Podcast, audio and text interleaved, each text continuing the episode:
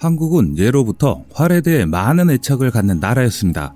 그래서일까요? 한국이 개발하는 모든 미사일에는 궁이라는 이름이 붙습니다. 단거리 대공 미사일은 신궁, 함상형 대공 미사일은 해궁, 지대함미사일 비궁, 대전차 미사일은 현궁, 중거리 대공 미사일은 천궁이라고 불리우고 있습니다. 오늘은 그런 미사일 중 천궁에 대한 소식 전해드리겠습니다. 여러분들은 클레이 사격을 많이 들어보셨을 겁니다. 영어로 shotgun shooting의 명칭을 갖는 클레이 사격은 말 그대로 산탄총을 이용해 움직이는 표적을 쏘아 맞추는 스포츠입니다. 각종 TV나 미디어 매체에 소개됐을 정도로 대중화된 클레이 사격은 표적이 고정되어 있지 않고 움직이거나 공중에서 날아다니는 표적을 맞추는 것입니다. 이 때문에 고정 표적에 사격하는 것 이상으로 고도의 집중력을 요구하고 수십 개가 날아가는 산탄총으로도 움직이는 표적을 맞추는 일은 생각보다 어렵습니다. 일전에 제 소개를 잠시 했었는데요. 제가 군 복무 시절 기간 동안 한 번도 특등 사수를 놓치지 않을 만큼 사격에 일가견이 있었는데 넓은 범위로 날아가는 산탄 총알이라도 움직이는 물체를 맞추는 것은 어려울 뿐더러 사격 후 움직이는 표적에 방향도 감안해서 쏘지 않는 이상 아무리 많은 산탄이 발살되더라도 명중률은 떨어집니다. 또한 사격뿐 아니라 움직이는 물체를 맞춘다는 건 그 어떤 것이든 쉽지가 않은 일입니다. 이와 마찬가지로 로켓 추진을 이용해 고속으로 상공을 날아다니는 적의 전투기와 미사일을 요격하는 것은 클레이 사격과는 비교할 수 없을 정도로 어려운 일이며 우수한 기술력이 요구됩니다. 하지만 영공을 수호하기 위해선 방공 기술과 그에 맞는 무기가 반드시 필요합니다. 우리의 영공을 든든하게 지켜주는 천궁. 순수 우리 기술로 개발된 중거리 지대공 유도미사일 천궁은 국방과학연구소가 개발한 중거리 지대공 유도미사일이며 개발 사업 명칭은 KM-SAM입니다. 유효 사거리는 40km, 요격고도 15km이며 최대 속도는 마하 5입니다. 마하 1이 1224km인 것을 감안하면 엄청난 속도라고 할 수 있습니다. 2006년부터 사업이 추진되었으며 속칭 철매2 사업으로 시작된 천궁 미사일은 총 8천억 원의 예산이 투입되었습니다. 천궁의 유도탄 전체 시스템, 유도장치, 탐색기 및 천궁 전체 사격 통제 시스템은 LIG 넥선에서 맡았으며 지상에서 적기를 찾거나 미사일의 중간 유도를 담당하는 다기능 레이더는 삼성 텔레스가 발사대는 두산 DST가 개발했습니다. 또한 로켓 추진 기관은 한화, 탄두는 풍산 코아엔 SI가 탑재 차량은 기아 자동차 등이 맡았습니다. 이렇게 한국의 대표 방산 무기업체들의 첨단 기술을 집약시킨 것이 바로 천궁입니다.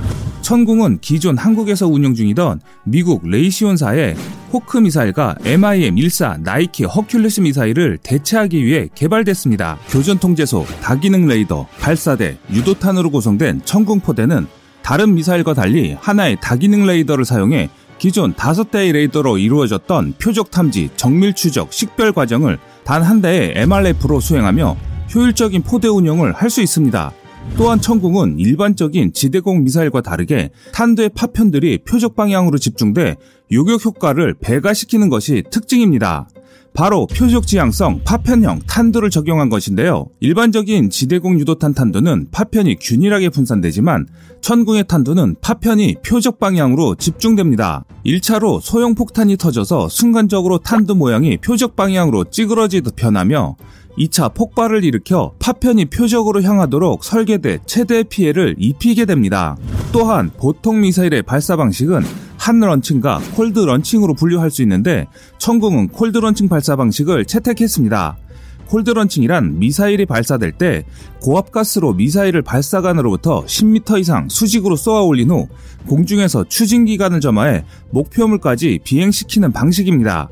이는 발사체의 손상을 줄일 수 있으며 후폭풍이 적어 발사 원점의 은폐에 유리합니다. 무엇보다 360도 전방향으로 운영이 가능해 위치에 제약을 받지 않고 적 탐지 시 즉각 대응할 수 있다는 장점이 있죠. 천궁과 같은 cold launching 미사일은 초기 표적 방향을 향한 선회가 매우 중요한데요. 발사관에서 불을 뿜어 목표물로 향하는 게 아니기 때문에 발사관에서 튀어나온 후 방향을 목표물 쪽으로 틀어야 합니다. 이를 위해 천궁은 미사일 탄두 아래 측 추력기를 장착했는데요. 미사일이 목표물을 향할 수 있도록 발사관으로부터 사출된 후 순간적으로 측 추력기를 점화시킴으로써 표적 방향으로 향하게 하여 쏜살같이 날아가 타격합니다. 기본적으로 중거리, 중고도 요격용 미사일인 호크의 대체용이기 때문에 유효 사거리는 그리 긴 편은 아니지만 사단급 방공 능력으로는 충분한 성능이고 또한 기존에 사용하던 미국제 지대공 미사일인 호크를 대체하기 위한 미사일이었기 때문에 한국군의 방어 전력으로는 크게 부족함이 없습니다. 하지만 날이 갈수록 탄도미사일의 비중을 높여가는 북한의 안보 위협에 대응하여 한국은 LSM 사업을 추진합니다. 2009년부터 국방 기본 계획에 반영되었으며 2010년 소요가 결정되었습니다.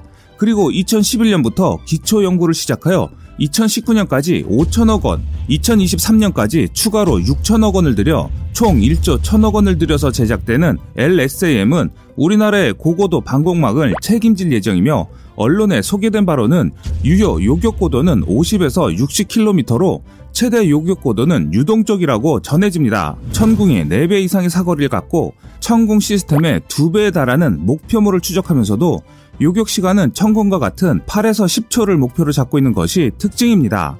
2011년 국방과학연구소에서 KAMD의 소요에 의한 여러 가지 기술 연구가 있었으며 이중 궤도 수정 및 자세 제어 추진체 닥스의 핵심 추진 기관인 다축 정밀 추력 추진 기관에 대한 사업 개혁 부분에 외기권 직경 요격체라는 단어가 기입되어 있으며 그 예시로 그래픽이 프랑스의 에스터 블록 2였습니다.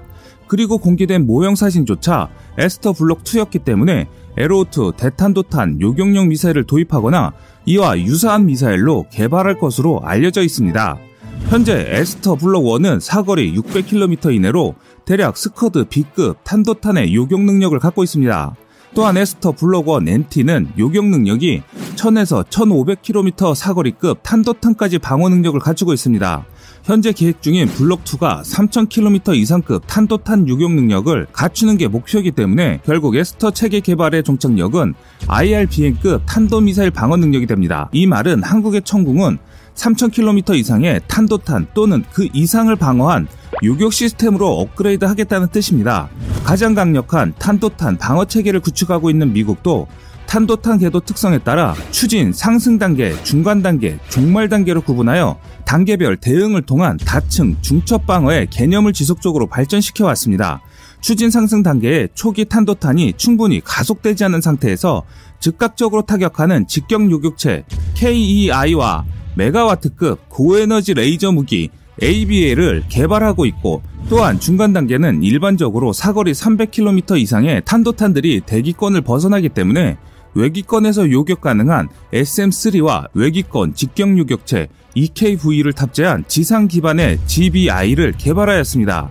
레이더는 SBX, 스파이1 등이 운영되고 있습니다. 종말 단계에서는 탄도탄 탐지, 추적 시간, 반응 시간 및 지대공 유도 무기, 비행 시간 등을 고려한 기술 수준을 판단할 때 상대적으로 요격이 용이하기 때문에 가장 먼저 개발되어 지속적인 개량이 이루어지고 있습니다. 그렇기 때문에 한국은 상대적으로 개발이 용이한 종말 단계에 천궁을 먼저 개발한 것입니다. 또한 종말 단계에서 상층 방어 무기 체계로 잘 알려진 사드가 있고 하층 방어는 패트리어트 PLC-3 등이 있습니다.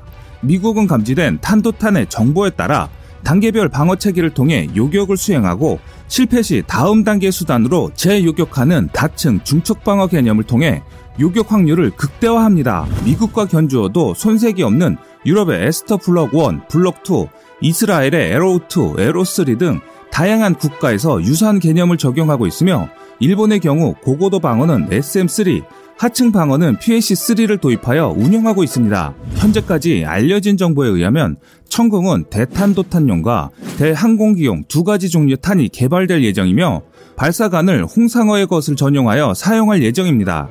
cold launching인 천궁과는 많이 다른 체계가 될 가능성이 큰 것으로 알려졌는데요. 이는 향후 함상형 개발도 진행하겠다는 뜻이기도 합니다. 국내에 MD, 사드 이슈만 나올 때면 항상 언론에 같이 등장하는 것이 LSM입니다. 이는 상층 방어 방공 미사일이라는 겹쳐지는 포지션과 전략 무기 체계라는 점에서 민감하게 다루어지기 때문인데 특히 MD나 사드는 주위 국가의 강한 반발로 인하여 큰 이슈를 자아내는 것에 반해 상대적으로 LSAM은 독자적인 자주국방 체계라는 점 때문에 주위 국가의 반발이 없어 한국의 강력한 의지만 있다면 한국은 순수 독자 개발 가능한 방공 시스템을 가질 수 있다는 뜻입니다. 현재 한국은 내 나라, 내 땅에서조차 우리 국민들을 지키는 무기도 마음껏 못 만드는 실정입니다. 하지만 계단을 오르듯 한 계단, 한 계단 자주 국방의 기틀을 만든다면 조만간 다른 나라의 눈치를 안 보는 강력한 군사력을 갖는 대한민국이 될 것이라 믿습니다. 지금까지 세상의 모든 이야기거리를 얘기하는 꺼리튜브였습니다. 시청해주셔서 감사합니다.